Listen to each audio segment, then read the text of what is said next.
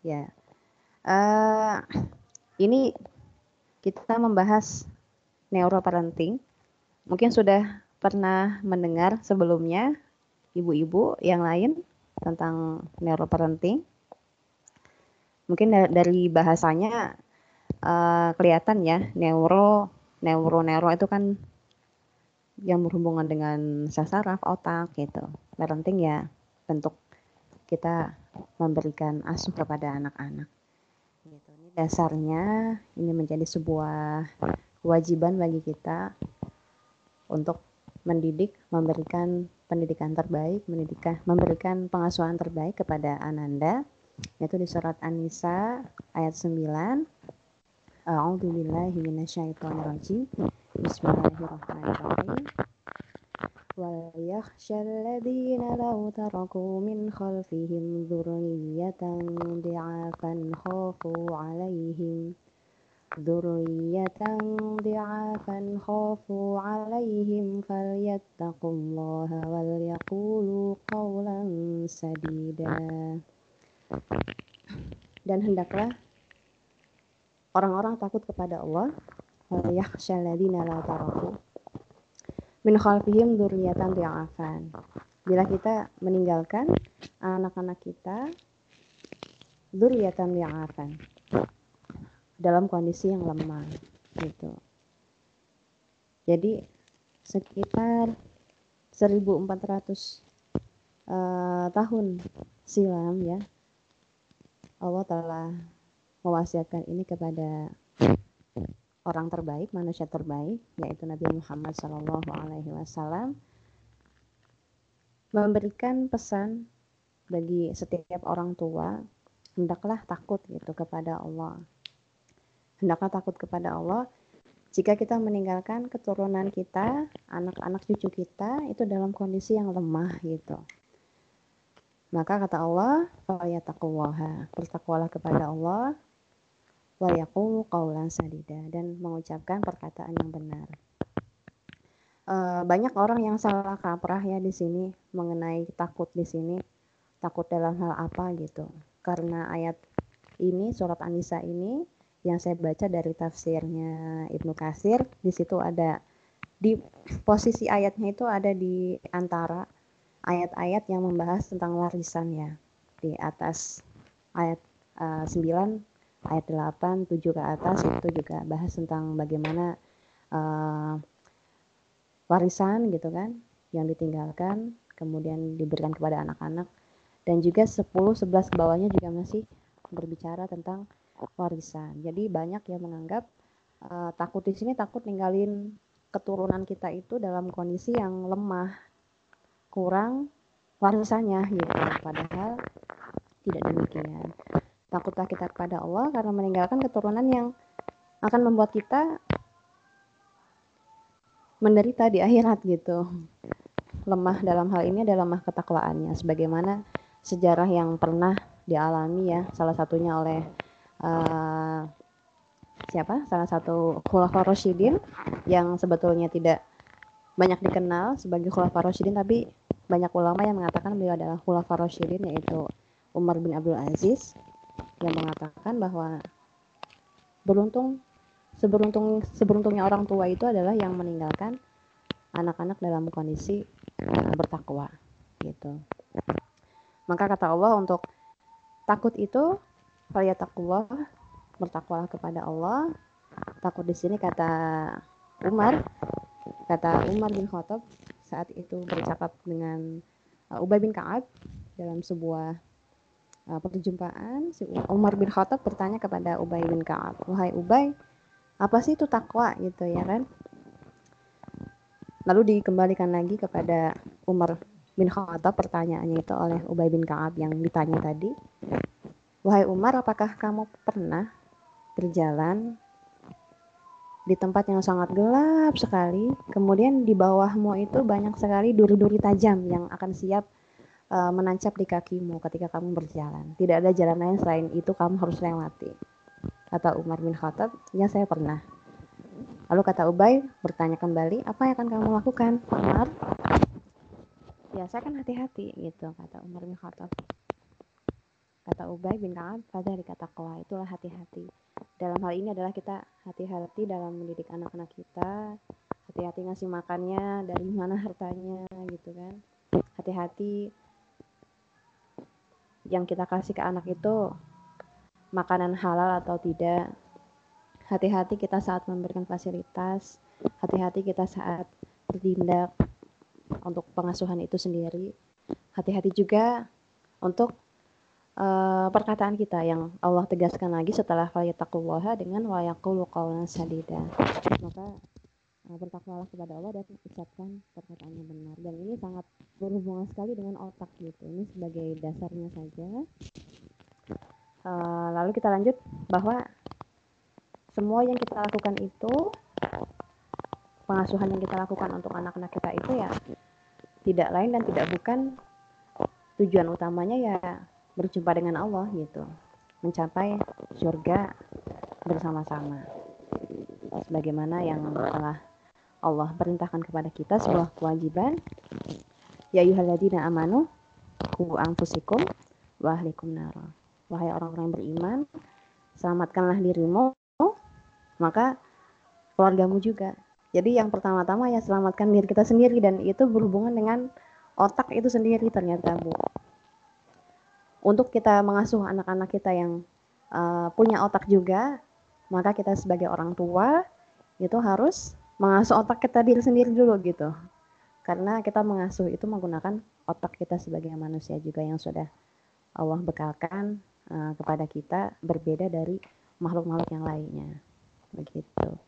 Jadi semua ini ini uh, the power of golden family model yang ditemukan oleh para pakar neuroscience uh, mengatakan bahwa ya semuanya tujuannya ya untuk tujuan surgawi gitu. Pengasuhan yang kita lakukan itu tidak hanya sekadar uh, ngasuh tapi itu ibadah juga gitu.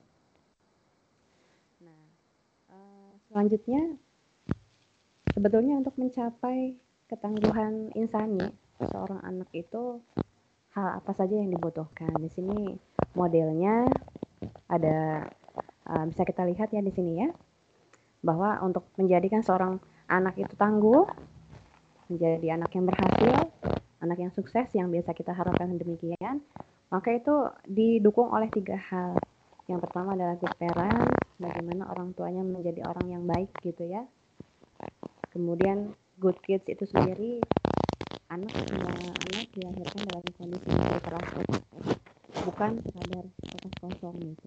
Mereka sudah membawa software sendiri dari Allah yaitu otak-otak yang Allah yang Allah titipkan uh, di kepala anak-anak kita itu sudah ada software-softwarenya kita tinggal pakai dan kita tinggal kembangkan software-software itu yang aktifnya sesuai dengan uh, usianya anak kapan nah kita coba stimulasi saat aktif otak yang Allah berikan itu kepada anak kita.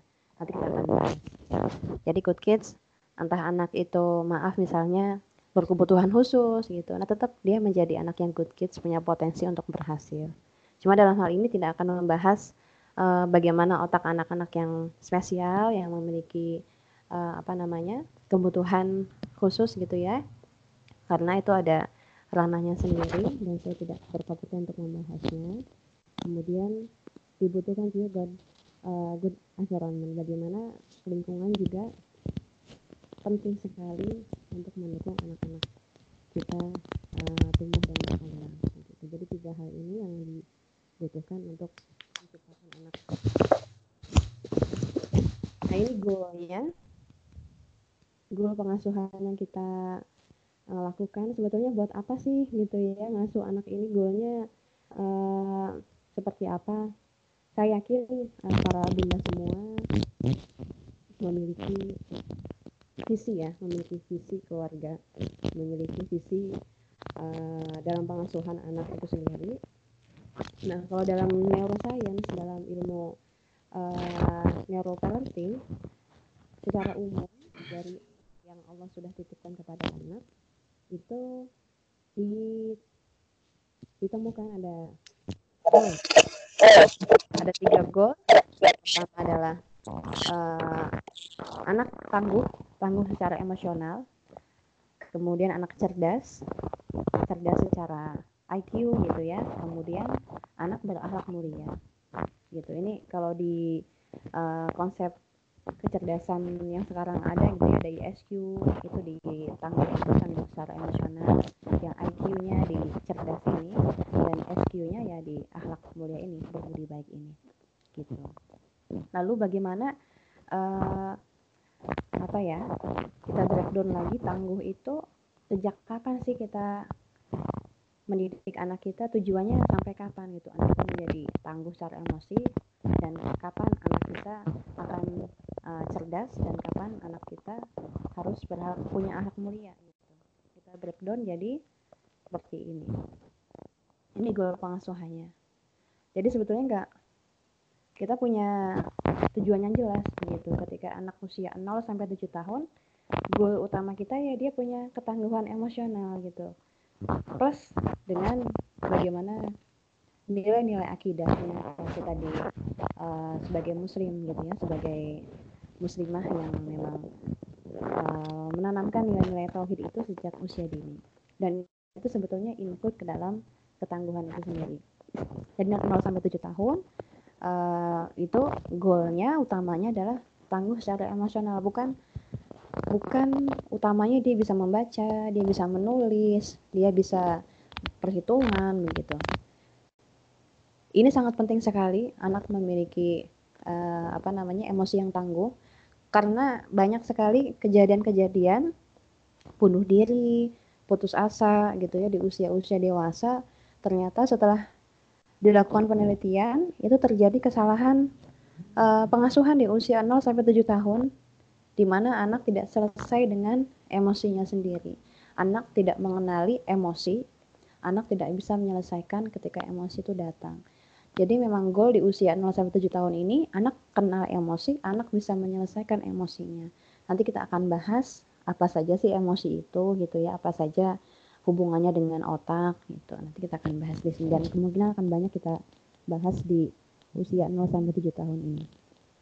Kemudian 7 sampai 14 tahun goalnya cerdas karena sudah punya parent, sudah punya apa ya, onderdil otaknya gitu yang dipakai untuk anak bisa menentukan uh, apa namanya? pilihan, bisa memilih mana yang benar, mana yang salah, bisa melakukan perhitungan, bisa membaca, bisa menulis gitu. Yang berhubungan dengan otak kecerdasan di usia 7 sampai 14 tahun. Kemudian di usia 14 tahun sampai 21 tahun ini berakhlak mulia. Kenapa kok hanya sampai 21 tahun saja gitu ya. Ternyata otak manusia itu dia tumbuh dan berkembangnya itu hanya sampai 21 tahun, 21 tahun, Bu. Setelah itu dia sudah tidak bisa berkembang lagi. Dia hanya memanfaatkan fungsinya yaitu uh, disebut dengan neuroplastisitas. Hanya mengandalkan neuroplastisitas setelah usia 21 tahun. Dia tidak berkembang lagi. Makanya kalau uh, kita ngubah anak usia 21 tahun ke atas gitu ya bagaimana membiasakan kebiasaan baik itu memang uh, agak sulit sekali. Karena dia hanya mengandalkan neuroplastisitas itu. Tidak ada perkembangan otak lagi gitu. Makanya ini disebut dengan uh, fase emas dalam pengasuhan itu bukan usia di biasanya uh, banyak dikor-korkan usia emas itu ya usia dini. Padahal usia emas itu usia 0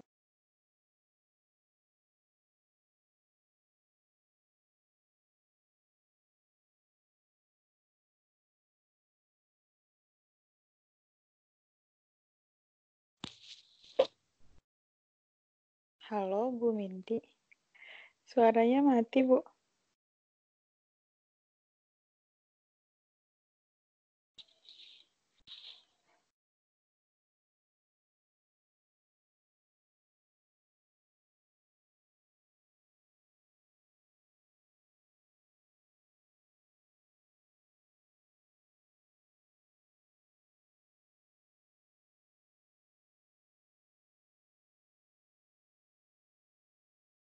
Bu Mindi, mohon maaf ini suaranya tiba-tiba mati.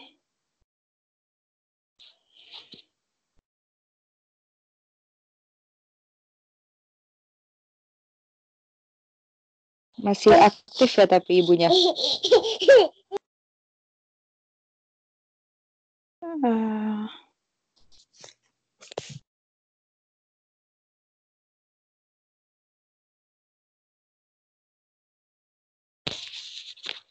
Iya ya, hilang juga ternyata.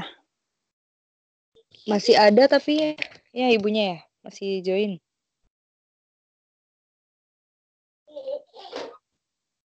Eh, enggak ada. Oh, iya. Apa karena ini ya mungkin sinyalnya ya? Iya, mungkin.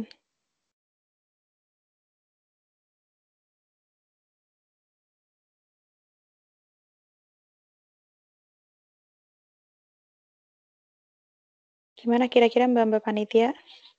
Sepertinya Halo. sudah pada punya Oh iya, sudah masuk lagi ya? Ini. Iya, iya. Bu. Bu, Bu, dilanjutkan. Lanjut dulu ya, Mbak ya. Iya, monggo, Bu. Hmm, hmm, sebentar. Tadi koneksinya hilang. sebentar. Oh, alah, iya. Tadi sampai fase emas yang sebenarnya. Hmm, udah mulai kelihatan, Mbak? Iya, sudah. Udah kelihatan belum setnya? Oke, udah ya. Ya ini. Tadi sampai mana ya? Yeah. Hilangnya. Sampai fase emas otak yang sebenarnya itu umur. Oh iya. Oh iya, jadi uh, sebetulnya fase emas atau masa emas perkembangan otak itu ya dari 0 sampai 21 tahun. Itu kesempatan-kesempatan mengubah anak itu masih besar lah, masih mudah gitu dan usia 0 sampai 14 tahun perkembangan otaknya anak kata uh, para pakar neuroscience mengatakan bisa 8 kali lebih cepat dibandingkan otak orang dewasa gitu. Ya, kita langsung lanjut kenapa sih neuroparenting gitu ya, Mbak ya? Kenapa neuroparenting? Kenapa pengasuhannya berbasis otak gitu? Karena sebetulnya ketika kita mengasuh anak-anak, kita ber, hubungan dengan anak kita yang punya kepala, punya rambut, punya mata itu. Nah, kita sebetulnya sedang mengasuh otaknya gitu.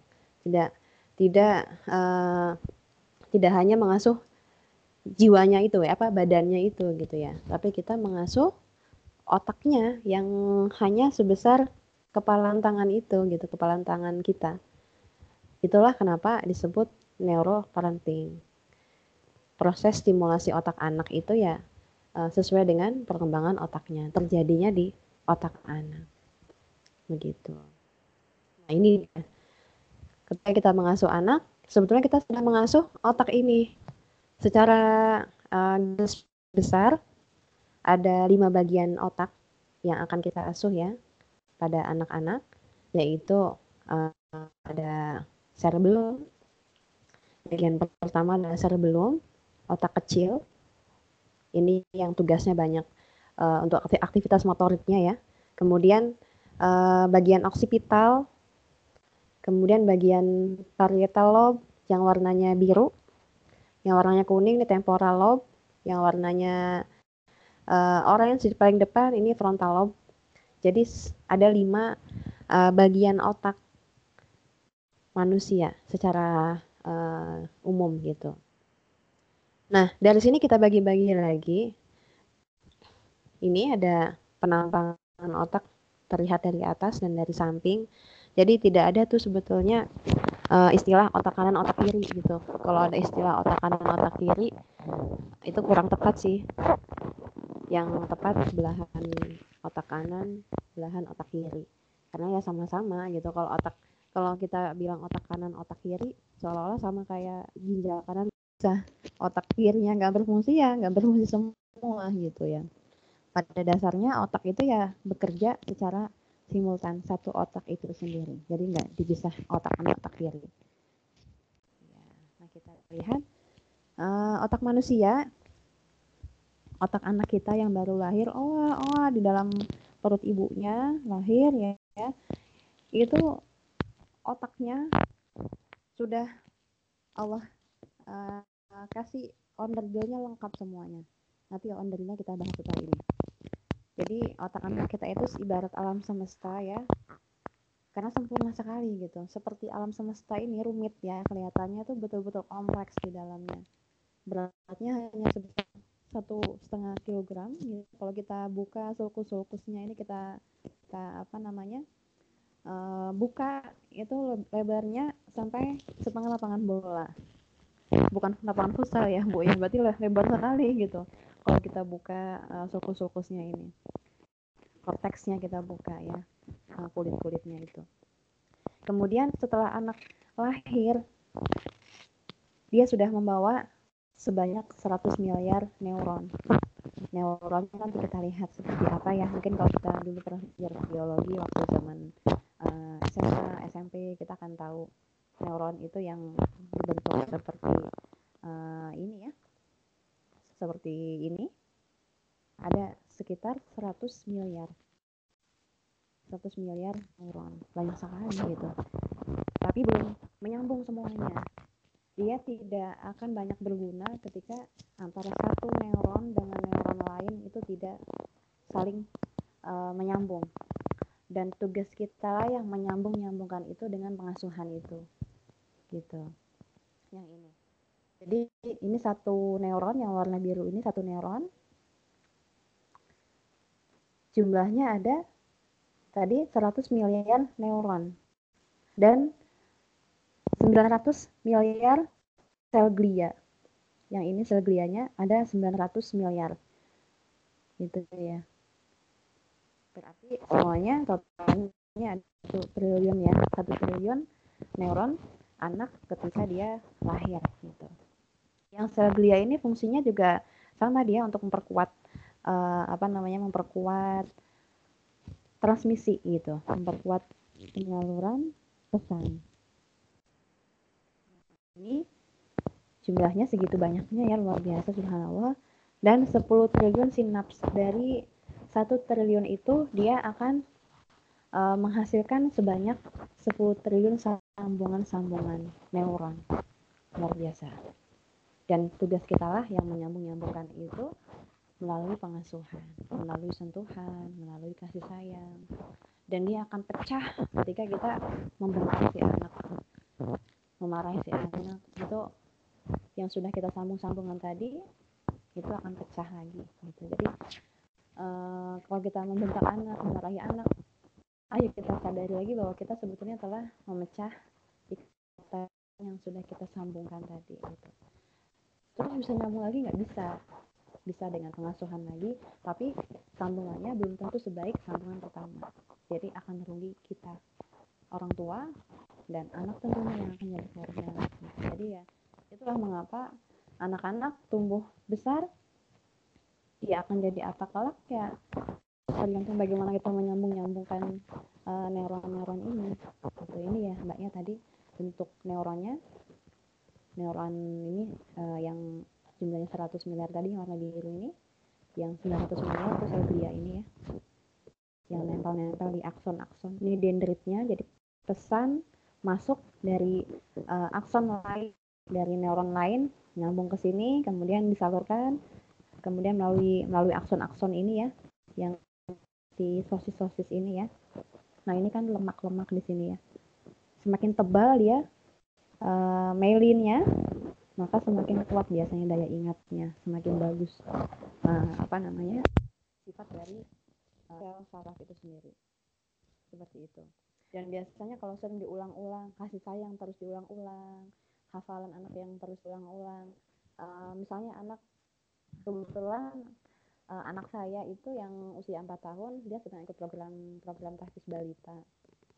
Tidak kami paksakan jadi dia nggak suruh menghafal gitu hanya didengarkan uh, speaker Al-Quran didengarkan merojaah-merojaah Al-Quran dan ternyata memang hafal sendiri gitu. Dan proses pengulangan pengulangan itu akan mempertebal akson ini ya mempertebal akson-akson yang kayak sosis ini yang nantinya akan uh, semakin tebal maka semakin kuat daya ingatnya. Semakin kuat daya ingatnya terhadap kalau misalnya hafalan yang diulang-ulang ya hafalannya. Kalau kasih sayang yang diulang ya kasih sayang itu yang akan membuat dia uh, ingat terus. Gitu. ya mbak ya. Nanti kita akan lebih detail setelahnya nah ini. Jadi proses pengasuhan terjadi ini ternyata di sinapsnya itu. Hubungan antara uh, satu neuron dengan lainnya. Ini pointer saya kelihatan nggak sih mbak dari situ mbak? Pointer saya yang uh, saya tunjuk di bagian Kursor. akson iya. itu. Kelihatan kelihatan. Kelihatan kelihatannya mbak ya. Jadi pengasuhan itu terjadinya di sini. Ini itu adalah uh, ini ujung-ujung ini. Ujung-ujungnya diambil, diperbesar jadi seperti ini. Nah, pengasuhan itu terjadinya di sini, Mbak. Ketika kita mengasuh dan kasih sayang gitu ya, nah dia akan nempel. Kalau kita bentak, pecah lagi dia. Gitu, dan seterusnya. Jadi itulah kenapa disebut neuro parenting. Karena pengasuhan itu sesungguhnya terjadinya di sini di otak ini. Gitu. Jadi tugas kita menyambungkan sampai uh, tadi berapa triliun tadi Pak? 10 triliun ya, 10 triliun sambungan gitu. Nah ini, jadi ketika anak lahir newborn seperti ini, sel sarafnya belum nyambung-nyambung ya, masih uh, belum perpegangan tangan gitu, satu sel saraf dengan sel saraf yang lainnya. Dan para pakar itu mengatakan uh, sel saraf ini bisa distimulasi sejak anak usia 6 bulan dalam kandungan. Ada juga yang mengatakan setelah baru lahir baru bisa distimulasi.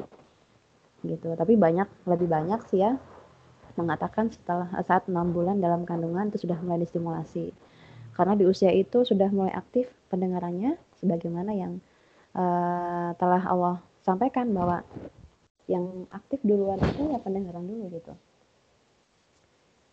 Nah, misalnya usia 6 bulan ibunya banyak uh, memberikan stimulasi dengan memperdengarkan al gitu.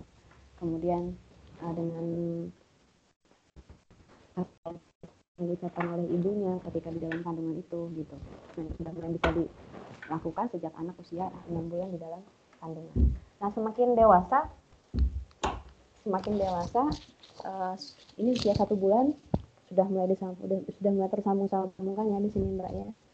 Ini disambung-sambungkannya dengan ketika dia menangis disentuh digendong nah itu nyambung lagi neuronnya kemudian dielus nyambung lagi neuronnya ketika dia menangis kita nyambung ketika dia lapar kita susui itu nyambung juga neuronnya tersambung dengan optimal karena fitrahnya anak ya mendapatkan kasih sayang gitu. Nggak ada anak yang fitrahnya uh, ingin di dijahati gitu ya. Seperti itu. Sampai usia bulan oh, sudah mulai lebih banyak nih sambungan-sambungannya. Karena bunda sudah banyak menstimulasi dengan uh, menggendong dengan belajar duduk belajar merangkak. Jadi sudah mulai banyak tersambung ya neuronnya ini usia semakin banyak sambungannya semakin dewasa semakin banyak sambungannya. Semakin usia tua dia semakin uh, menyusut ya ininya volume otaknya. Dan bisa jadi juga semakin menyusut juga semakin berkurang sambungan-sambungan itu. Gitu sehingga mudah lupa gitu. Ya demikian. Untuk uh, ini hasil MRI ya hasil MRI dan melihat bagaimana susunan sel saraf di dalam otak anak ini videonya bagaimana uh, otak itu bekerja ya Underneath the newfangled cortex, the brainstem, the limbic system, and the basal ganglia date back to the mastodons, the dinosaurs, and the first amphibians. In humans, the old parts of the brain oversee emotion and help build memories. They control heart rate and breathing. They also form intimate connections with the new brain, the cortex. Though less than a quarter inch thick, the cortex is the brain's crowning glory. Among its roles, the cortex is our reality check. it filters uh, and orders the outside world for us and allows us to see, touch, hear, and Saya speak. aja ya Mbak ya, lama videonya. The cortex originate in this layer. The cortex is packed with nerve cells. About two-thirds of all our neurons operate here. A piece of cortex tissue, no larger than a pinhead, can house 30,000 of these cells. Nah kalau dalam bayi itu kan dia belum tersambung-sambungkan. Dia semakin Each neuron has a job to communicate with other neurons. The brain works by forming networks among these cells.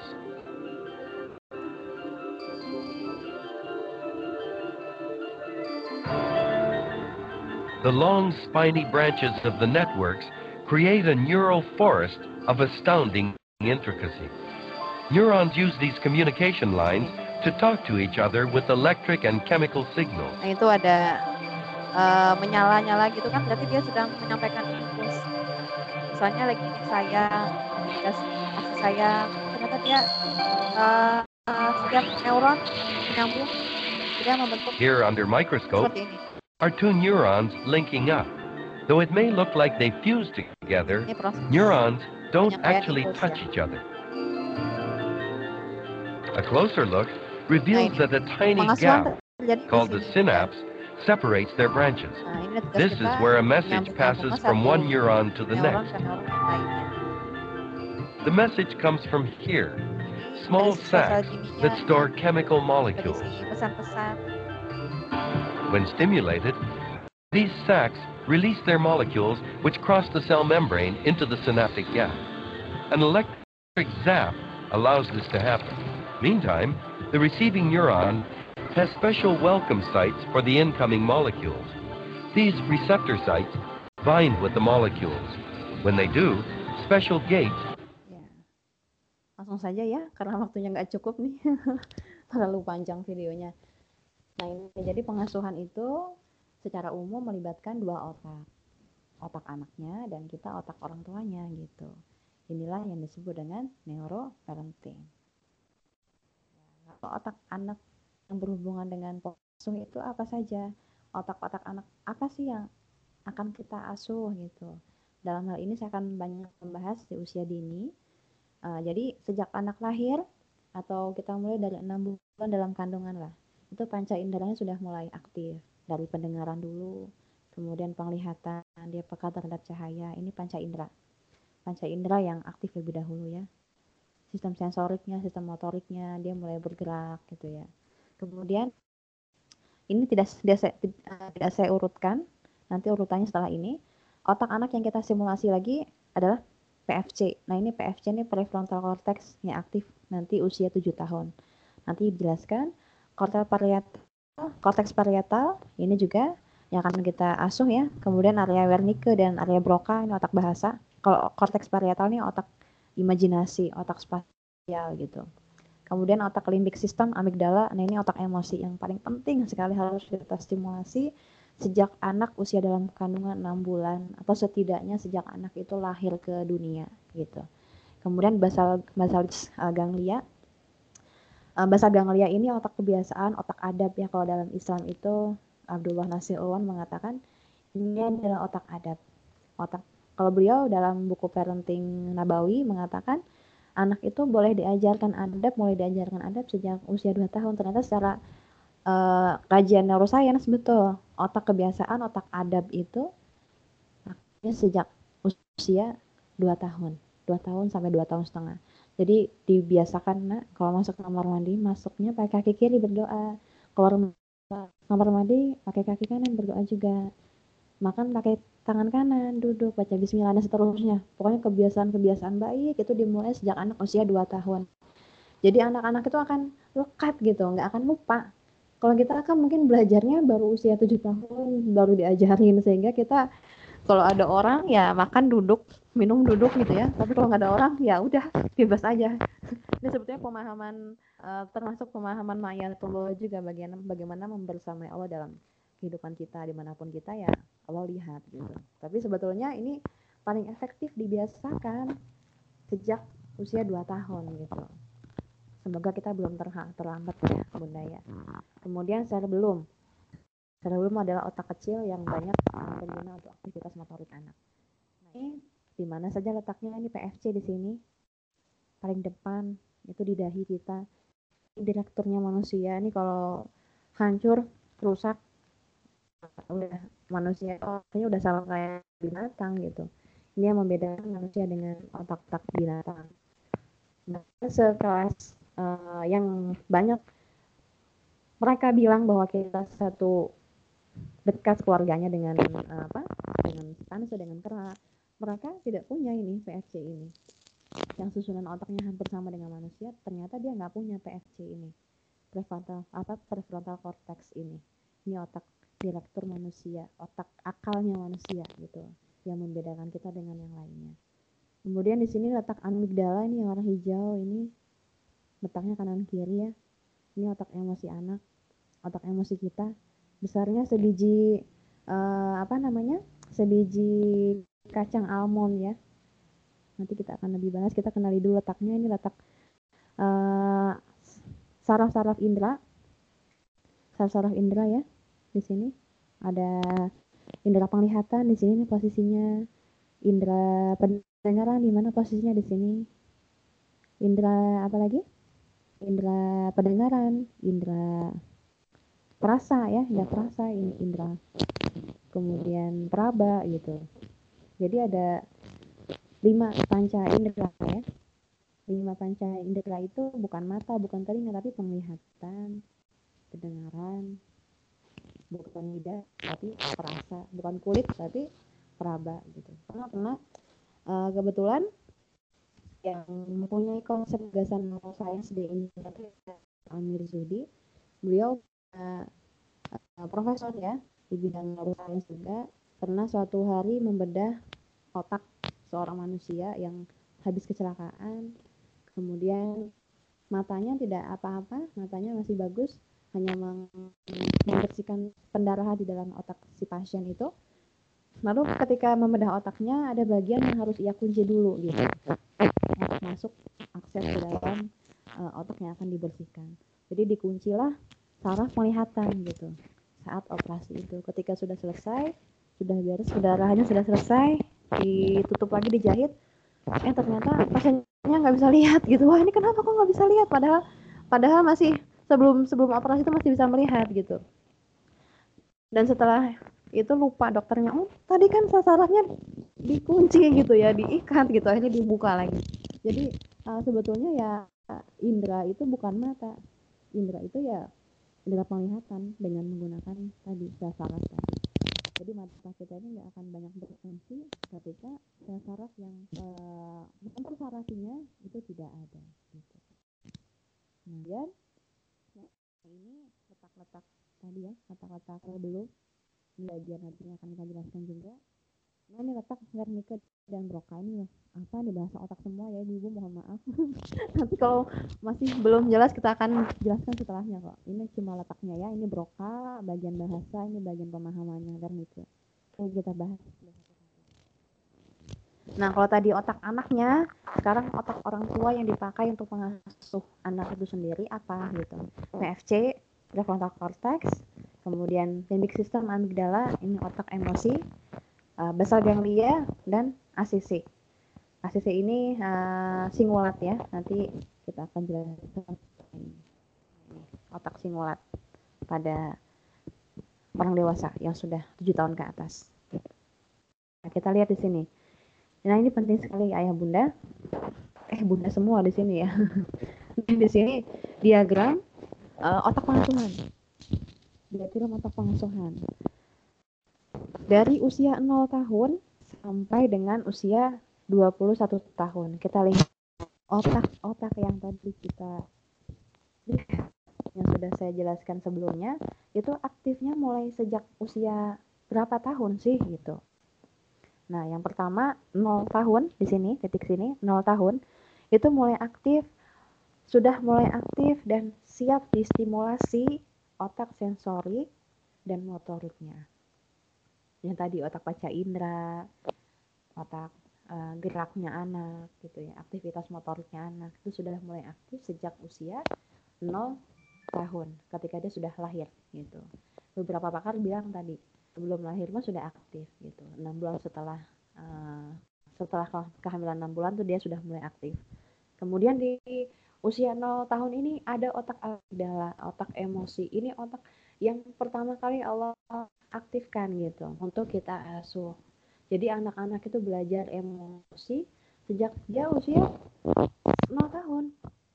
dia belajar emosi sedih emosi uh, senang. Itu sejak usia 0 tahun. Kita akan bahas nanti emosi itu apa saja sih gitu.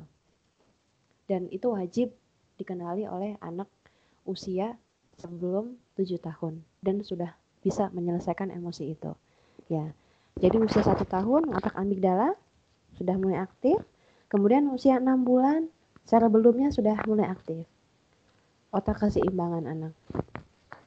Otak motorik dan keseimbangannya sejak usia enam bulan. Makanya anak-anak usia enam bulan sudah mulai dikasih MPASI karena dia sudah kerja koordinasi keseimbangannya sudah mulai baik nih.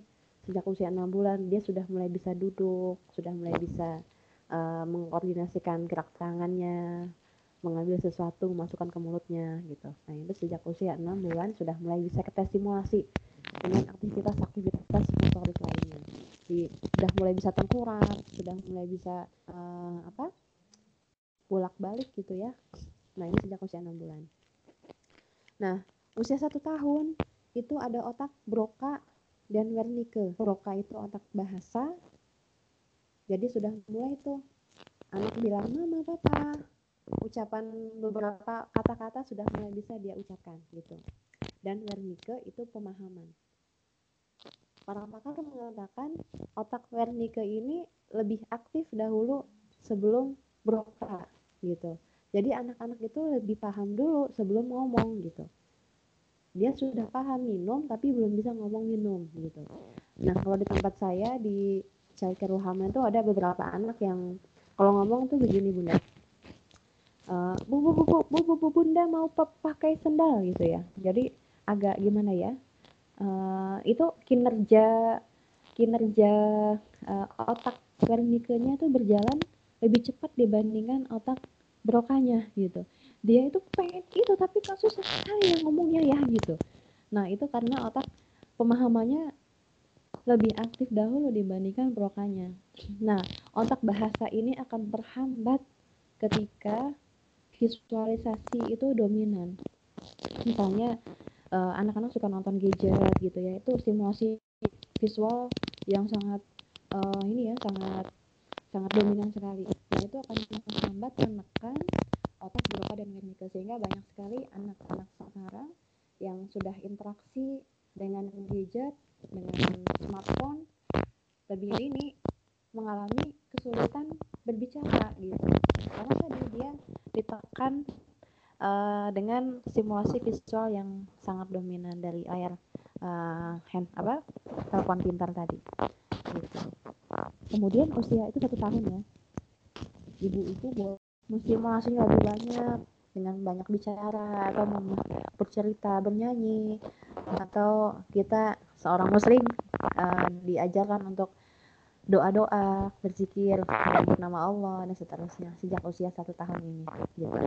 nah usia dua tahun itu sudah mulai aktif korteks parietal.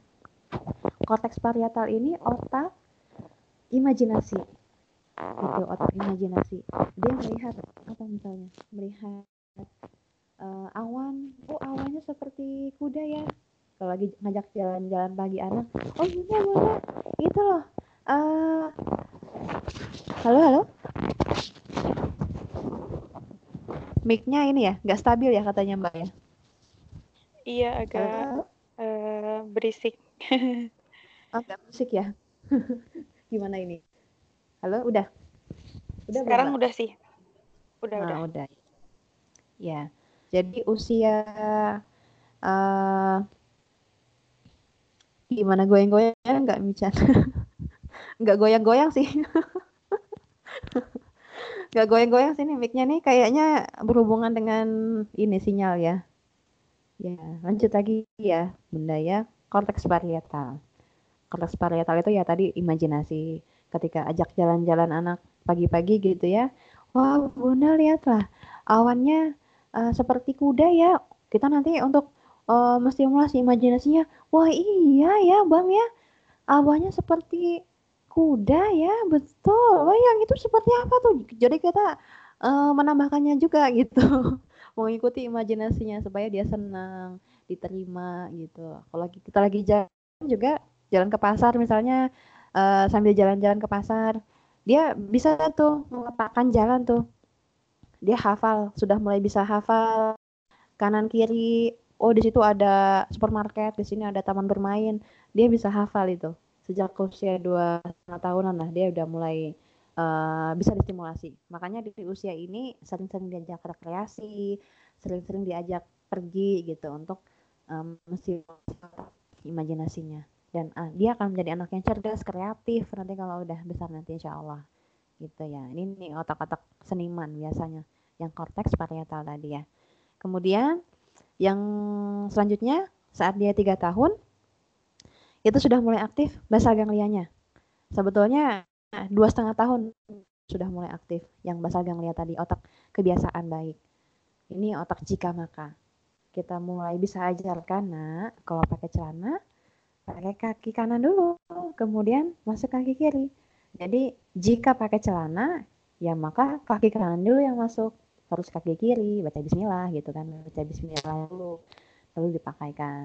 Masuk kamar mandi juga sama. Nah masuk pakai kaki kiri ya baca doa.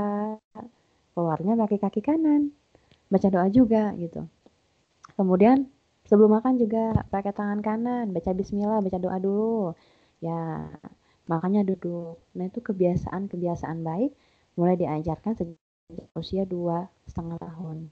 Sangat efektif sekali jadi anak tidak akan lupa dengan kebiasaan baik itu. Akan menjadi darah dagingnya gitu. Ya sejak usia dua setengah tahun. Apa saja ya bunda kebiasaan baik apa pun itu? Bangun tidur juga. Bangun subuh sholat subuh. Bagaimana dibiasakan anak sholat subuh itu bangun uh, saat azan misalnya gitu. Atau sebelum azan kalau kita memang punya kebiasaan itu di rumah bisa diterapkan juga untuk anak kita. Jadi kita nggak berpikir lo dia masih kecil nanti aja ah gitu ya. Ternyata di sini fase efektif untuk membuat dia terbiasa itu. Ya lanjut kita ke uh, usia tiga setengah tahun ya hipotalamus. Ini uh, bagian dari otak yang mensuplai banyak hormon hormon-hormon ya itu sudah mulai aktif di sini. Makanya anak-anak tuh siap menuju 4 tahun sudah mulai bisa dididik pendidikan seksualnya gitu. Bahkan kalau menurut Abdul Nasir Ulwan di bukunya anak usia 4 tahun tuh sudah punya aurat gitu. Auratnya ya kemaluannya itu sendiri tapi lebih dini ditanamkan tentang aurat sebagaimana orang dewasa gitu ya. Itu lebih baik gitu karena ternyata usia tiga setengah tahun itu sudah mulai aktif tuh hormon-hormonalnya tuh udah mulai berkembang. Makanya kalau dalam dunia psikologi uh, apa perkembangan tuh yang Freud bilang uh, bahwa di usia ini ada fase di mana fase apa tuh fase anal ya kalau nggak salah ya kalau di psikologi tuh. Kalau nggak salah ingat saya fase anal fase dia tuh suka memegang kemaluannya gitu. Nah itu kan normal aja nanti kalau kaget gitu sih. Jadi itu sesuatu yang uh, biasa gitu. Kita sampaikan nah kita ajak ngobrol kita ajak uh, nah itu kemaluan sampaikan baik-baik aja. Nggak usah sampai uh, apa namanya histeris gitu ya. Tetap disampaikan tidak boleh dipegang-pegang ya gitu ya. Jadi nggak apa-apa disampaikan gitu. Bilang jangan tidak boleh ya nggak masalah. Jika itu memang sesuatu yang benar gitu. Ya lanjut ke halaman eh ke halaman ke usia eh, empat tahun tadi ya hipokampus. Nah setelah hipotalamusnya aktif, hipokampusnya empat tahun sudah mulai aktif nih bunda. Hipokampus itu otak nih otak memori, otak memori anak dia sudah mulai menghafal dengan cepat sekali. Jadi usia empat tahun itu usia efektif tuh kalau bunda-bunda pengen mencoba untuk uh, memasukkan anak ke atau mengajari anak memperdengarkan anak dengan hafal-hafal Quran gitu karena dia lebih cepat menangkapnya gitu. Lebih dini pun nggak apa-apa usia tiga tahunan tuh bisa juga asalkan syaratnya dua anak usia dini ini uh, dia bisa belajar karena dua hal dia suka atau dia mencontoh gitu. Kalau dia suka ya nggak apa-apa distimulasi aja terus. Oh ternyata dia suka membaca Al-Quran sebelum 4 tahun, menghafalkan Al-Quran sebelum 4 tahun, ya udah nggak apa-apa. Itu uh, hal yang bagus untuk bunda teruskan simulasinya gitu meskipun otak hipokampus itu otak memori atau otak ingatan itu mulai aktif sejak 4 tahun sebetulnya masing-masing otak yang tadi saya sebutkan dari awal sampai uh, hipokampus tadi tuh punya potensi uh, punya potensi uh, ya punya potensi menjadi ada memorinya gitu. Jadi masing-masing otak itu punya potensi untuk mengingat. Amigdala juga dia punya potensi untuk mengingat juga masing-masing otak punya potensi untuk mengingat. Tapi bagian otak yang betul-betul fungsinya untuk memori itu adalah hipokampus gitu. Kalau misalnya kita bunda kalau naruh sesuatu gitu ya, itu hipokampusnya bermasalah tuh. Biasanya hipokampus ini dia punya punya uh, apa tuh ya? uh, glukokortikoid dia menghasilkan yang namanya kortisol. Jadi kalau kita suka stres, suka marah gitu ya, atau suka sedih gitu. Nah, keluar itu uh, apa? reseptor ya, reseptor glukokortikoidnya di hipotalamus apa di hipokampus tadi keluar. Kemudian dia mengeluarkan kortisol, hormon stresor tadi. Kemudian dia akan merusak hipokampus. Kalau jumlahnya banyak, kortisol tadi merusak hipokampus, akhirnya kita cepat lupa gitu kalau kita suka sedih suka marah suka stres bisa dipastikan kita akan cepat lupa. Dan hormon kortisol tadi akan numpuk biasanya di wajah. Itu menjadi goresan-goresan hitam. Bukan flek-flek hitam tapi goresan-goresan hitam. Kalau biasa kita main drama kan kita membuat aktor nenek kakek itu kan ada goresan hitam-hitam gitu ya. Nah itu sebetulnya penumpukan kortisol. Jadi semakin kita suka suka marah itu kortisol tuh numpuk semuanya di wajah dan akhirnya membuat kita terlihat semakin tua gitu. Dan usia 6 tahun sudah mulai aktif prefrontal cortexnya otak kecerdasan. Siap distimulasi dengan perhitungan dengan perkalian membaca mengajak anak berdiskusi gitu. Sebagaimana yang uh, Nabi Ibrahim uh, lakukan kepada Nabi Ismail anaknya saat ingin disembelih kan di diskusi dulu. Bagaimana menurutmu anak-anak uh, diberikan rasional gitu. Di usia enam tahun ketika misalnya dek ayo dek dikemaskan piringnya. Tidak hanya sampai di situ. Dek ayo dikemaskan piringnya. Supaya rumah kita tidak kotor setan tidak ada di rumah kita gitu. Nah rasionalnya dijelaskan. Anak-anak di usia enam tahun ke atas atau tujuh tahun ke atas itu sudah mulai menerima kenapa kemudian alasannya apa gitu. Nah kalau anak usia dini nggak bisa. Nah ini uh, dia tuh ya hanya nggak ngerti aja sih gitu. Nah, saya pernah ketemu dengan anak yang pada saat bertamu usianya empat tahunan ya. Uh, ketika buka pintu, bukannya pintunya terbuka di ruang tamu ada AC gitu. Si anak bilang, tante itu pintunya ditutup ya, kalau tidak ditutup nanti AC-nya rusak gitu. Usia empat tahun.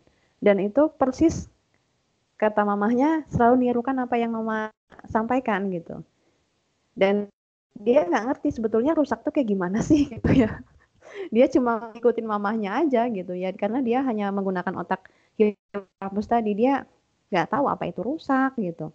Nah itu sebetulnya berguna untuk anak-anak usia tujuh tahun ke atas gitu. Ya anak-anak usia tujuh tahun ke bawah belajarnya karena suka dan karena mencontoh aja sih gitu. Apa yang dia ucapkan ya nggak tahu ya maksudnya apa gitu. Nah itu bunda. Nah itu berkembangnya sangat cepat sekali itu di usia 0 sampai 7 tahun semuanya aktifnya di sini gitu sampai PFC ini. Jadi betul-betul ini kalau kata pakar tadi bilang betul-betul sampai 8 kali lipat perkembangannya dibandingkan otak orang dewasa gitu. Nah, di sini di sini ada banyak emosi 50%, kinestetik 45% ini persentase kita uh, prioritas mana yang harus kita dahulukan pada pengasuhan di fase setiap fase-fase ini. Di ini emosi yang paling banyak ya harus kita selesaikan gitu.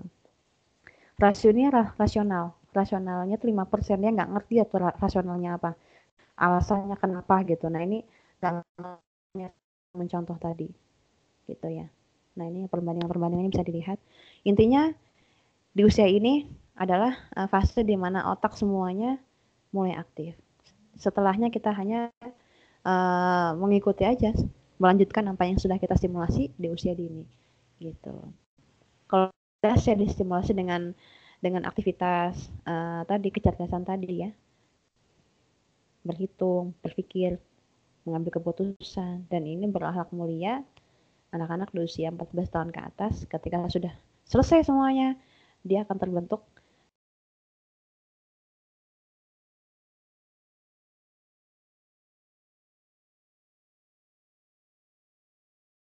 Terputus lagi ya sepertinya.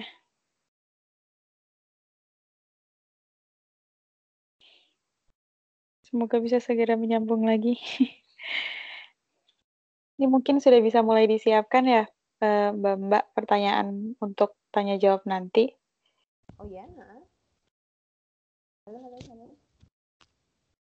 Halo, Ibu Iya. Mindy. Mm-mm. Eh ya, suaranya agak kecil Bu sekarang. Betul. Mungkin bisa. Iya. Halo, halo, halo. Ah ya, sudah sudah. Mm-mm. Dilanjutkan lagi atau gimana, Mbak? Iya, Bu, monggo bisa. Ini masih panjang atau gimana kira-kira Bu? Eh, sedikit lagi ya kali ya. Oh iya, mungkin sampai jam berapa, Pak? 9.45 atau 9.50 baru dilanjut tanya jawab ya Bu. Eh, 9.50 tuh di sini jam berapa ya? Oh, oh iya, ini waktu Korea. Berarti jadi jam 7.50 Jam tu- 10 menit lagi ya, Mbak ya? Oh iya, sekitar 10 menit lagi benar. 10 menit lagi ya. Oke, oke. Yang tadi udah selesai. Eh, Nah, ini panca indera. Jadi anak yang pertama tadi yang pertama kali aktif kan panca indera. Anak-anak ayo sering kita ajak keluar, melihat alam, melihat eh, lingkungan sekitar gitu. Didengarkan yang baik-baik dengan bahasa-bahasa yang baik gitu. Nah, ini anak usia 0 bulan ya, Mbak ya. Sayang dan seterusnya. Cup cup cup cup dan seterusnya gitu. Indera penciuman juga ya ini ketika nyusu ke ibunya ya ibunya yang dicium bau badan ibunya, bau ketiak ibunya, bau keringat ibunya. Nah, ini eh, menjadi bentuk rangsangan kesayangan, rangsangan eh, kasih sayang dari ibu kepada anaknya juga. Indera perasa juga, dia merasakan air susu ibunya, merasakan makanan. Nah, itu sudah mulai aktif sejak usia satu tahun. Oh iya ya, belum di share screen ya. Oke, sebentar. Hmm, udah mulai kelihatan, Mbak, slide-nya? Ya, sudah. Oke. Nah, ini panca indera tadi. Sudah mulai distimulasi sejak usia 0 tahun. Ya pintar-pintar ibunya lah gimana dia menstimulasi penglihatannya, menstimulasi pendengarannya gitu. Menstimulasi penciumannya, perasanya, perabanya dan seterusnya. Perasa ini ya merasakan ASI ibu, merasakan MPASI dan lain-lain. Indra peraba bagaimana dia merasakan kasih sayang dengan sentuhan. Wah, itu nyambung semua neuronnya. Jadi perbanyaklah eh, rangsangan-rangsangan di usia ini, usia sejak usia 0 tahun. Amigdala, nah ini bagian yang paling penting akan kita bahas hari ini. Ya, bagian eh, sistem limbik ya yang adanya di sini, Mbak. Jadi dia tuh kayak mesinnya gitulah, mesinnya eh, pusat dari pusat dari otak lah gitu ya di sistem limbik di sini. Ini amigdala. Dia bagian eh, mengatur emosi, mengatur kehidupan emosional kita. Si benda kecil ini yang membuat kita menangis, membuat kita tertawa, membuat kita sedih, membuat kita apa senang dan seterusnya, membuat kita takut. Benda kecil ini yang besarnya hanya sebiji kacang almond gitu. Nah, amigdala ini kan dari amigdale ya, dari kata kacang almond. Dan ternyata memang ketika kita banyak mengkonsumsi kacang almond, maka dia akan eh, apa namanya meningkatkan fungsi amigdala gitu dia akan menurunkan, menekan emosi kesedihan, menekan emosi kemarahan gitu. Jadi coba sering-sering kita mengkonsumsi kacang ini ya, kacang eh, apa? Kacang almond. Apalagi kalau ada coklatnya ya, wah itu eh, menghilangkan emosi ya. gitu. Nah ini eh, ada di sini ya Mbak ya, ada dua di lobus di lobus temporal kanan kiri di sini. Nah, berbentuknya seperti kacang almond tadi sudah. Nah, jadi tugas amigdala tadi itu bertanggung jawab atas berbagai macam eh, aspek mengamati, belajar dan mengatur emosi, mengelola respon fight or flight. Aduh, saya maju nggak ya? Atau saya mundur aja deh gitu. Nah, ini amigdala nih yang punya eh, kerja dominan. Anak-anak juga gitu. Kalau dia takut misalnya takut maju ke dalam ke, atas pang- panggung gitu ah nggak usah ah gitu nah dia fight-nya kuat Makanya kita di sini mengenalkan uh, emosi itu di usia sejak usia 0 tahun ini supaya dia menjadi orang-orang yang percaya diri gitu. Nanti kita lihat nih caranya ya. Ya, jadi bagaimana kita menstimulasi otak amigdala? Menstimulasinya adalah dengan mengenalkan emosi. Gitu. Emosi itu ada berapa? Emosi itu secara umum ada lima ya. Sebelum masuk ke mengenal emosi, kita coba lihat video satu ini.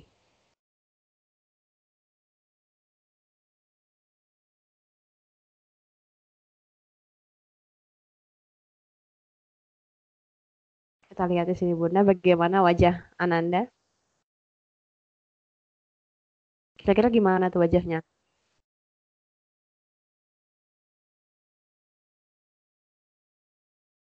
Wajahnya sedih ya.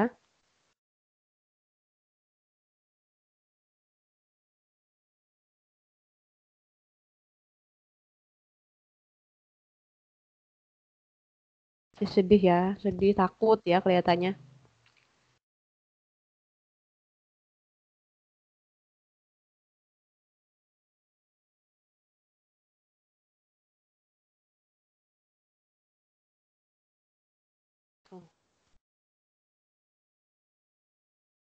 Setelah sedih, takut dia jadi marah gitu ya. Marah dia lebih lebih dari marah nih, bisa dendam nih. Nah, itu pecah semua tuh neuronnya. Kemudian membentuk uh, pengalaman tersendiri di amigdalanya, yaitu pengalaman kemarahan, pengalaman dendam, sampai matanya begitu tadi ya. Nah, dari sini kita bisa melihat, oke, ternyata yang wajib anak lulus sebelum usia tujuh tahun adalah dia mengenal lima warna emosi. Anak usia dini dia wajib tahu lima emosi ini.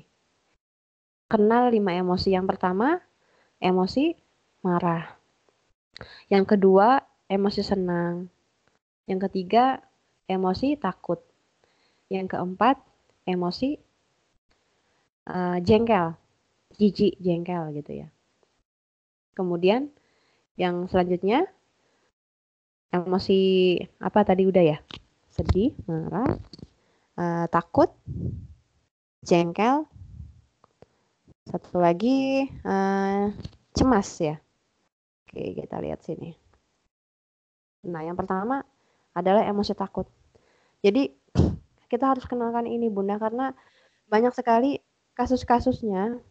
Halo, halo. Masih bisa terdengar ya? Iya, Bu, kedengaran iya. kok.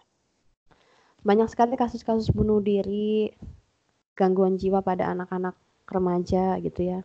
Saat usia dewasa ternyata dia tidak tahu gitu perasaan apa yang sedang menghinggapi dirinya gitu ya sebetulnya perasaan apa sih senang, sedih, takut, cemas atau kayak gimana sih gitu. Sehingga dia nggak kenal emosinya apalagi menyelesaikannya gitu, kenal aja enggak.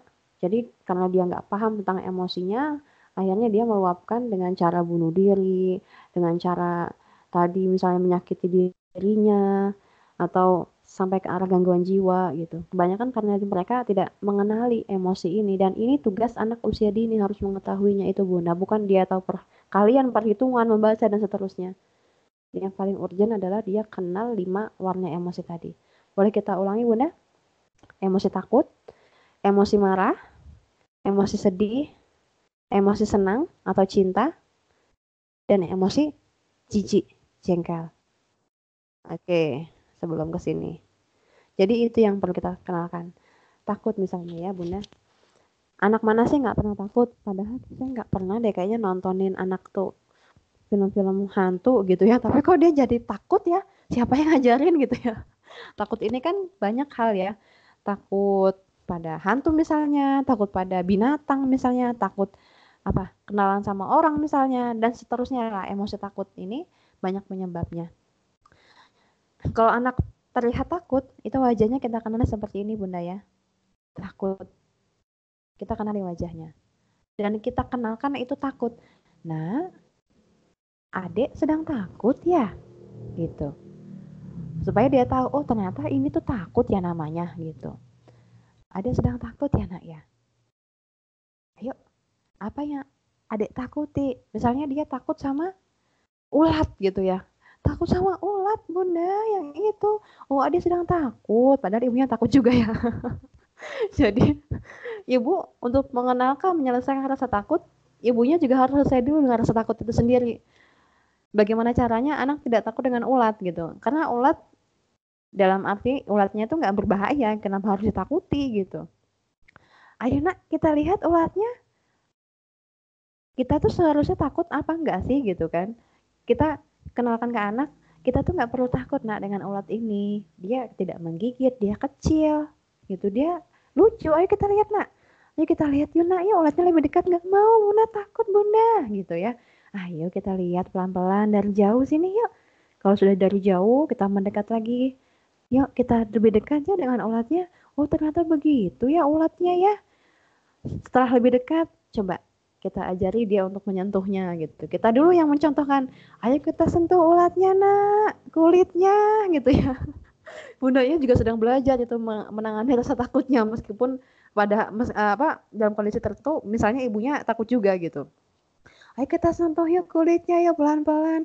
Oh ternyata lucu ya ulat ya nak ya kalau sudah disentuh coba dipegang lebih keras gitu. Oh begini nak, ternyata dia tidak perlu ditakuti nak gitu. Ya kita pegang ya ulatnya ya. Oh dipegang di tangan kita ternyata tidak perlu ditakuti ya nak ya ulat ini. Dan anak akan selesai dengan rasa takutnya. Jadi ketika anak takut selesaikan, bukan menghindari ketakutan itu. Gitu. Jika hal itu tidak perlu ditakuti gitu. Contohnya takut sama hantu misalnya. Saya pernah uh, bertemu dengan seorang ayah ya yang katanya anaknya takut sama hantu. Ada putih-putih di uh, di di belakang rumah gitu. Nah ini beliau kemarin kebetulan satu kelas juga di pelatihan neuroparenting. Beliau cerita ketika anaknya takut, Abang takut sama apa sayang? Abang takut ya? Oh, di situ, situ ada putih-putih, ada pocong gitu kan kata si anaknya.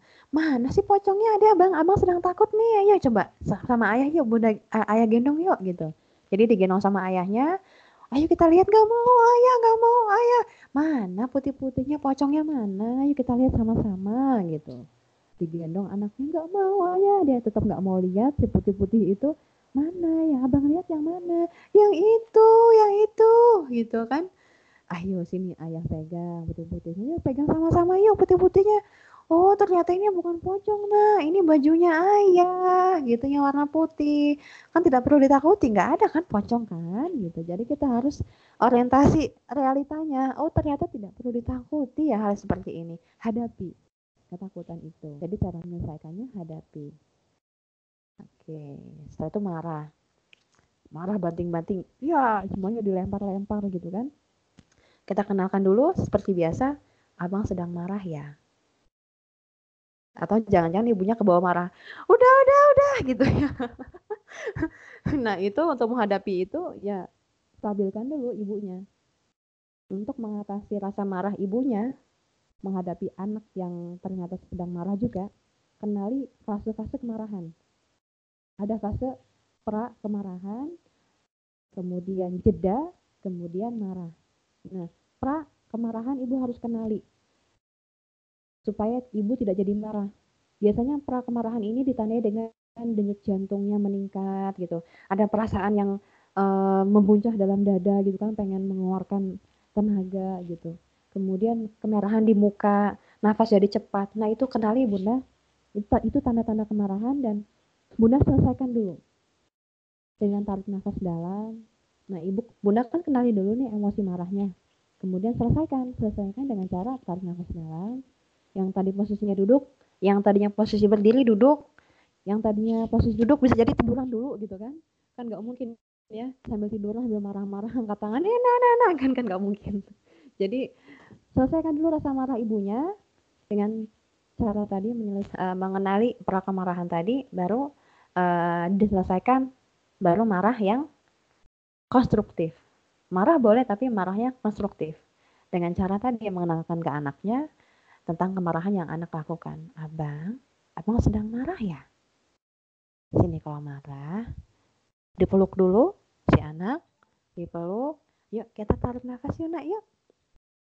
tarik nafas dalam atau sambil didudukkan di kursi yang kakinya memungkinkan untuk uh, apa ya ongkang-angkang gitu kakinya supaya tidak menyentuh lantai. Nah itu posisi anak yang uh, menghilangkan hormon kortisol di dalam uh, dirinya gitu supaya tidak marah lagi. Itu subhanallah yang Rasulullah ajarkan bagaimana meredam rasa marah tadi ya. Sunnahnya dengan tarik nafas dengan duduk dulu kalau enggak masih marah juga tiduran masih marah juga wudhu masih marah juga sholat gitu ternyata itu adalah cara-cara kita untuk menyelesaikan kemarahan jadi kalau anak marah dia sudah punya kebiasaan itu kalau anak marah biasanya uh, sudah kenal kemarahannya sudah tahu itu kemarahan dia akan diingatkan ayo nak tarik nafas dalam nak Gak bisa kita nasehatin bunda saat anak marah saat anak emosi berlebihan, emosi lima hal tadi, kita tidak bisa memberikan nasihat. Selesaikan dulu, baru nasihat masuk gitu. Apa pun itu, ketika anak terlalu senang juga sama. Anak lari ke sana kemari, senang sekali kita kasih nasihat, nah gak usah lari-lari, nanti, jatuh nak, gitu kan. Gak akan masuk karena emosinya tuh sedang dominan untuk itu redamkan emosinya dulu, baru masuk nasihat gitu. Maka itu akan mudah diterima. Makanya nasihat-nasihat itu penting sekali, bagus diberikan saat anak dalam kondisi stabil menjelang tidur. Dinasehatin nak, besok adek makanya lahap ya. Besok adek tidak banyak menangis ya gitu. Jadi banyak diperdengarkan sebelum tidur. Kita memanfaatkan gelombang sebelum tidur untuk uh, bisa terekam dengan baik di onderdil-onderdil otak emosinya itu. Yang tadi ini marah ya Bunda ya. Duh lebih nih kayaknya waktunya nih. Gimana nih lanjut lagi dikit lagi ya? Oh iya, monggo. Uh, ya ini kemarahan tadi. Kemudian setelah marah, sedih. Kita kenalkan juga rasa sedih ke anak ketika sedang nangis. Wah, wah gitu ya. Adik sedang sedih ya. Dia peluk lagi, tenangkan dulu, dielus-elus sampai dia meredam sedihnya, diterima sedihnya, baru ditanya apa yang ada sedihkan gitu. Baru dia bisa bicara setelah dia sudah tenang. Jadi kenalkan uh, itu kesedihan, lalu diberitahu cara menyelesaikan sedih ya begini nak datang ke bunda, bunda peluk gitu. Setelah itu selesai sedihnya. Jadi bukan kesedihan dia sendiri di kamar atau dia nanti uh, mencari orang lain gitu kan atau mencari HP ketika anak nangis orang zaman dahulu ketika anak nangis ya di cuk cuk cuk cuk cuk gitu kan kalau zaman sekarang anak nangis dikasih HP gitu kan. Dia bisa kena bisa kena. Atau opini pina gitu kan. Seperti itu. Jadi ya sedih caranya tangani dengan tadi pelukan dengan sentuhan gitu. Nah itu sedih, kemudian senang. Ketika anak senang juga jangan lupa bunda, jangan sampai kita fokus pada emosi-emosi yang sifatnya destruktif tadi ya, yang marah, sedih, takut. Tapi ketika anak senang juga dikenalkan supaya dia suatu saat nanti senangnya tuh nggak berlebihan gitu. Ketika dia senang, kenalkan nak, senang sekali hari ini, lagi lari ke sana kemari atau sedang uh, menggambar apa dia senyum-senyum sendiri misalnya, iya adek sedang senang ya, boleh nggak gabung mama nih? gitu jadi ketika dia sedang senang berbagilah nak kesenangan itu gitu nah, itu jijik jengkel. Kenalkan juga kalau lagi jijik lagi jengkel pada ee-nya misalnya lagi ee gitu kan dia jijik pada kotorannya itu ih gitu kan misalnya ya ada jijik ya sama kotorannya ya gitu. Jadi kita selesaikan rasa jijiknya itu ya kita bersihkan ya nak ya kotorannya ya nak ya ya itu bunda untuk mengenalkan uh, lima warna emosi kepada anak dan cara menyelesaikannya. Ini adalah goal utama pengasuhan anak usia 0 sampai 7 tahun gitu. Dan ketika emosi ini selesai, maka dia akan hilang tuh tantrumnya. Dia akan hilang uh, segala macam uh, apa namanya? hal-hal yang sifatnya merusak gitu ya. Dan akan menjadi mental yang kuat kita lihat video satu ini ya Bunda ya. Bagaimana kita nilai emosinya. Dari uh, kemarahannya dia, dia nggak punya jeda mengenali pra kemarahan, dia langsung reaksi marah. Kita bisa lihat.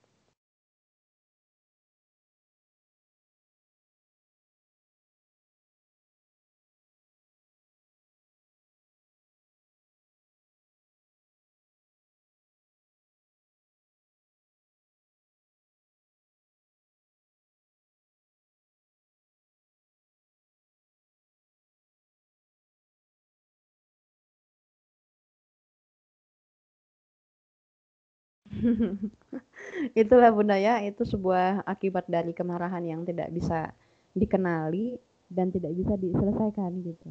Dia tidak menyadari kalau lingkungan sekitarnya itu ya seluruh dunia yang melihatnya gitu. Gitu.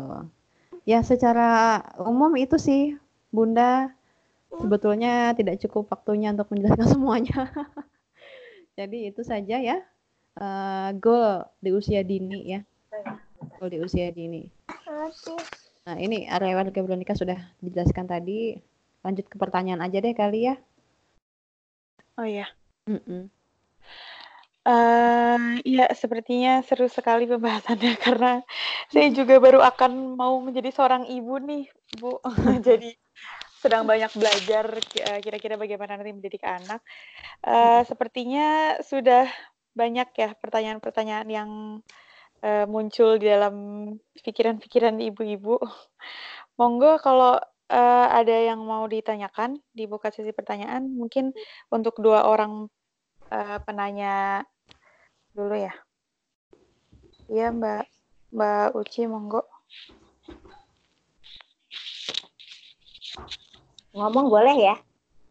Iya boleh boleh monggo Mbak.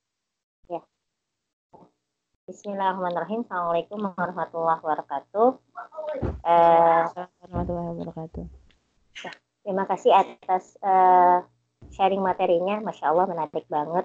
Mungkin terutama bagi saya ya Bu ya yang eh, mempunyai anak usia 4 tahun eh, baru baru apa baru tahu ilmu tentang neuroparenting ini dan eh, ternyata memang eh, berhubungan dengan di dunia dari awal kehamilan juga mungkin ya Bu ya eh, membentuknya itu gitu.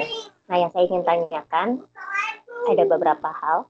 Yang pertama adalah bagaimana kalau apa eh, kan kita sudah tahu nih ilmunya maksudnya tadi penjelasan walaupun mungkin singkat tapi kalau bagi saya ini eh, masya Allah gitu ya padat cukup menambah satu ilmu baru buat saya gitu nah menyikapi anak empat tahun dari segi neuro parenting kalau ketika dia misalnya eh, belum bisa menga, me, me, uh, me, ya, memang pasti belum bisa ya uh, belum bisa me mengatasi emosinya kayak gitu yang alias artisnya tantrum dan itu lama gitu loh tantrumnya mm -hmm. hmm. ini bagaimana sikap hmm, orang tua khususnya ibunya gitu menghadapi anak tantrum usia 4 tahun ini dan itu kan kalau tantrum karena tidak melihat kondisi ya bu ya. Nah, mm -hmm. mana saja yang penting emosinya itu. Nah itu terus bagaimana mengatur uh, tantrum ini menjadi satu solusi jadinya? Maksudnya ketika dia tahu ini salah terus dia ulangi lagi tapi terus-terusan kita misalnya tahu solusinya adalah kita. Kalau saya saya anak saya kebetulan uh, kadang suka tantrum bu masih suka tantrum 4 tahun gitu. Dan memang katanya memang 4 tahun masih tantrum ya kayak gitu. Dan tantrumnya suka lama bu gitu. Dan saya kalau dia sudah tantrum itu masya Allah emosinya luar biasa. Luar biasa sampai laki-laki kau anaknya bu? Perempuan bu. Oh, perempuan ya. Ah, laki-laki juga sama ada laki-laki tapi sudah melewati masa itu. Uh, ini yang perempuan maksudnya sampai uh, bisa menyakiti orang lain masalahnya gitu. Kadang-kadang oh. gitu. nah, nah ini mengatasinya seperti apa dari segi neuroparenting itu yang pertama. Terus yang kedua eh, menarik karena ternyata neuroparenting berhubungan dengan masalah otak gitu ya Bu ya. Jadi neuron-neuron, korteks dan lain-lain bahasa-bahasa yang di mana saya pernah mempelajari ini di hipnoparenting juga Bu. Nah ini apakah ada kaitannya antara antara neuroparenting dengan bagaimana? Terus uh, kalau di hipnoparenting kan salah satunya untuk bisa menyelesaikan anak itu uh, dengan apa eh, dengan apa alam bawah sadarnya dia. Maksudnya tapi secara tidak alam bawah sadar banget tapi ada tadi apa alam gelombang-gelombang di mana itu bisa dipakai untuk menjadikan satu, satu solusi mungkin basisnya gitu. Misalnya misalnya uh, sebelum tidur atau seperti atau pas dia lagi keadaan enak kayak gitu kan. Itu nah, di hipno parenting itu diajarkan apakah ini juga memang berhubungan atau tidak dengan neuroparenting. Mungkin itu aja pertanyaan Iya. Terima kasih sebelumnya. Salam sebelumnya. Assalamualaikum warahmatullahi wabarakatuh. Waalaikumsalam warahmatullahi wabarakatuh. Boleh, monggo Bu dijawab dulu, tapi mungkin Uh, singkat aja karena sudah jam 10 lewat di sini. Oh iya iya iya ya, siap siap. Iya. Ya Mbak Uci dari Bu Uci ya. Anaknya usia 4 tahun. Uh, yang pertama terkait tantrum tadi ya, Bu Uci ya. Uh, sebetulnya uh, yang namanya anak usia dini memang perlu kita terus ulangi dan ulangi sih Bunda untuk menyelesaikan emosinya ini. Jadi tugas kita ya hanya mengulang dan mengulang begitu sampai anak-anak betul uh, melakukan itu secara tepat gitu dan terkait waktunya sampai kapan ya terus saja diulangi gitu. Sebetulnya pengulangan itu lebih efektif dilakukan di usia di bawah tujuh tahun ya karena usia tujuh tahun ke atas itu caranya sudah berbeda gitu. Yang terkait tantrum yang tadi kalau dia tantrumnya berarti di sini marah ya. Ketika marah ya coba kita dekap aja sih bunda. Tugas kita ya hanya menenangkan tidak perlu banyak bicara. Ketika dia tantrum itu kita coba peluk dia sejajarkan mata kita dengan mata dia posisi kita dengan dia tidak tidak kita lebih tinggi gitu ya. Jadi membuat kita satu frekuensi dengan dia menerima emosinya gitu. Kita memeluknya mengelusnya di ubun-ubunnya tuh dielus-elus gitu ya.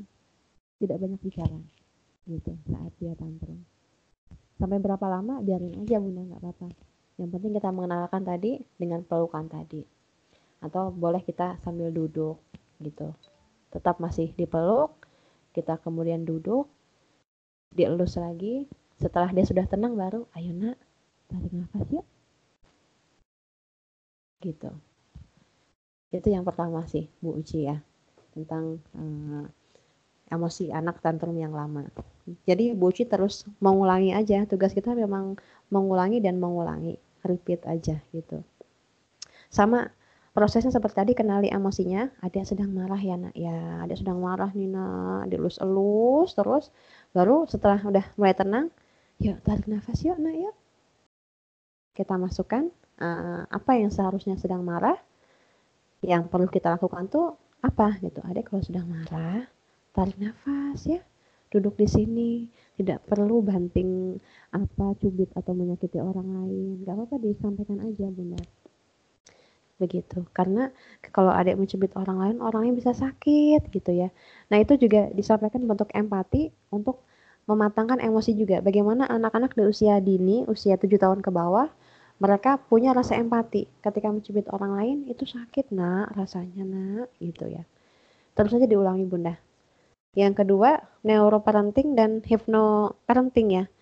Uh, saya belum pernah sih Bunda mempelajari hypnoparenting, tapi pernah sedikit mendengar penjelasan dari Dr. Amir Zuhdi bahwa ketika kita melakukan hipnoterapi, apa hipnoterapi ya, di sini kan kebanyakan hipnoterapinya itu lebih uh, hanya fokus pada satu onderdil otak dan itu lebih banyak fokus pada bagian amigdala gitu, bagian emosi anak, bagian otak amigdala tadi. Kalau hipnosis, uh, pengobatan hipnosis, nah itu uh, hanya fokus pada satu onderdil otak yang disebut dengan amigdala itu gitu. Sedangkan kalau neuroparenting memang kita semua memahami kerja otak dari usia 0 0 tahun sampai sekian tahun. Dia aktifnya sejak ini apa yang aktif? Kita simulasi yang itu gitu. Jadi kita belajar mensimulasi bagian-bagian otak itu sendiri. Terkait hypnoparenting biasanya kan lebih kepada ini ya uh, seperti apa tuh? Memberikan apa ya hipnosis hipnosis ketika anak sedang kondisi tenang kita bacakan apa gitu ya. Iya iya. Betul betul. apa, gitu. Gitu. Itu sih menurut saya bunda Allah alam soal hmm. Ya, terima ya. kasih banyak. Jazakillah khairan, Bu. Sama-sama Bunda Uci. Ya, mungkin selanjutnya ke pertanyaan dari Mbak Bella ini. Anak usia 2 tahun 9 bulan sering banget menghayal punya teman bermain saat saya tidak bersamai anak bermain. Tidak apa-apa atau apa yang saya lakukan? Langsung jawab ya, Pak? Iya. Iya. Ya nggak apa-apa benar aja bunda. Emang tadi kerja otaknya di usia 2 tahun itu lagi aktif-aktifnya tuh korteks parietalnya. Dia mau imajinasi segala yang ada di lingkungannya gitu. Kalau misalnya anak laki-laki gitu kan dia bermain mobil-mobilan. Wah ini mobil tank ya padahal itu mobil kecil gitu ya. Oh iya mobil tank ya nak ya. Kita ikuti imajinasinya bunda gitu. Dan dia akan menjadi orang yang fleksibel nantinya akan menjadi orang yang kreatif gitu. Ya lebih banyak kita ikuti aja. Lebih kita kembangkan imajinasinya gitu. Nggak usah dihentikan gitu. Karena fitrahnya ya begitu. Gitu bunda Bella. Bu, nambahin sedikit, kira-kira ada batasan uh, imajinasinya nggak sih Bu? Maksudnya kan ada yang mungkin sampai nggak orang tuanya nggak paham kalau ternyata anak ini bisa melihat gitu-gitu loh. Uh, kira-kira ada batasan imajinasi nggak? Melihat apa tuh maksudnya? Iya melihat uh, makhluk lain gitu yang. Oh gitu ya. Kalau itu ada bahasan ada bahasan tersendiri sih mbak. Ada bahasan tersendiri yang indigo gitu-gitu kan. Nah iya itu ada bahasan tersendiri dan saya nggak paham sih bagian yang oh, itu. Uh, yang jelas, yang jelas uh, pada umumnya ya normal anak itu ya nggak akan bisa melihat hal yang seperti itu gitu. Jadi lebih diarahkan aja ya imajinasinya, maksudnya kita sebagai orang tua mengarahkan gitu. Iya mengarahkan. Kalau dia misalnya sampai melihat pocong atau apa gitu kan, perlu kita klarifikasi lagi. Adik takut sama apa? Itu mah ada itu di situ. Ayo kita lihat sama-sama yuk gitu ya. Nggak oh, iya, iya. nggak lihat gitu. Oh iya iya ya. Oke oke. Iya, uh, sepertinya sebenarnya oh ya, ini satu lagi deh boleh tentang bicara anak. Pada usia berapa anak harus lancar bicara? Bagaimana cara mendukungnya? Ya sejak mulai usia satu tahun itu, Bunda, itu sudah mulai aktif otak bahasanya. Jadi sudah mulai terus distimulasi gitu ya. Biasanya usia satu tahun sampai 18 tahun itu minimal ada tiga kata lah. Mama papa minum gitulah seperti itu. Dan otak bahasa anak itu uh, ternyata yang perempuan itu dia lebih cepat aktif ya dibandingkan yang laki-laki meskipun tidak pada uh, kenyataannya nggak semuanya seperti itu tapi lebih banyak karena memang kerja uh, bicara pada otak perempuan itu ternyata sejak usia perkembangan dia sejak usia 0 tahun sampai setahun itu lebih cepat gitu. Tapi pada dasarnya sama sih. Pada dasarnya ya hampir sama lah. Perbedaannya sedikit-sedikit aja anak perempuan dan anak laki-laki. Usia setahun bunda udah mulai stimulasi semuanya yang baik-baik. Allah la ilaha illallah atau membaca buku, cerita, nyanyi-nyanyi gitu. Itu cara menstimulasi uh, bahasa anak. menyambung ini Bu sedikit lagi. Kalau dua tahun belum lancar berbicara, bagaimana menyikapinya? Hmm, belum lancarnya tuh dia seberapa ya? Misalnya gimana tuh dia ngomong apa? Kalau dia dua tahun ya sebetulnya uh, tidak harus lancar berbicara seperti kita orang dewasa gitu ya Mbak ya. Ya minimal dia mengucapkan dua suku kata lah. Eh dua kata misalnya. Dedek minum, Nah, seperti itulah. Itu sudah termasuk bagus sekali gitu. Nih ngomongnya disingkat-singkat ujungnya doang. oh ya, iya. Atau, uh, oh, masih masih ter, masih termasuk normal sih, Mbak. Perkembangannya masih sangat uh, sangat sangat ini ya, sangat cepat setelahnya. Dua tahun ke atas tuh biasanya udah mulai banyak tuh yang diucapkan. Minimal di bawah dua tahun tuh tiga kata lah mama papa minum gitu hidung dia menunjuk bagian-bagian di tubuhnya mata hidung kuping dan seterusnya gitu bagian -bagian oh maksudnya terdekat. belum harus bisa membentuk kalimat tapi setidaknya kata per kata sudah ada yang bisa diucapkan ah, gitu. Ya? betul betul udah seperti itu oh ya oke okay deh kalau mau cepat tuh iya iya iya iya Sepertinya masih banyak pertanyaan tapi uh, harus kita cukupkan karena sudah cukup malam, khawatir mengganggu. Uh, iya. Di sini mungkin jam 8. Uh, iya. iya, di sini sudah jam 10 lebih. Uh, jadi mungkin um, kita cukupkan saja ya Bu. Terima kasih banyak sudah uh, mengisi MTC kali ini dengan ilmu yang sungguh luar biasa begitu ya. Uh, semoga bisa uh, kita semua, termasuk saya pribadi, uh, meneladani dan mempraktekkan langsung kepada anak-anak kita nantinya, begitu ya. Dan semoga kita bisa menjadi orang tua yang bisa maksimalkan kinerja otak anak-anak kita dan sesuai dengan tuntunan uh, Islam, gitu. Um, mari kita cukupkan pertemuan kita kali ini uh, dengan baca istighfar bersama-sama.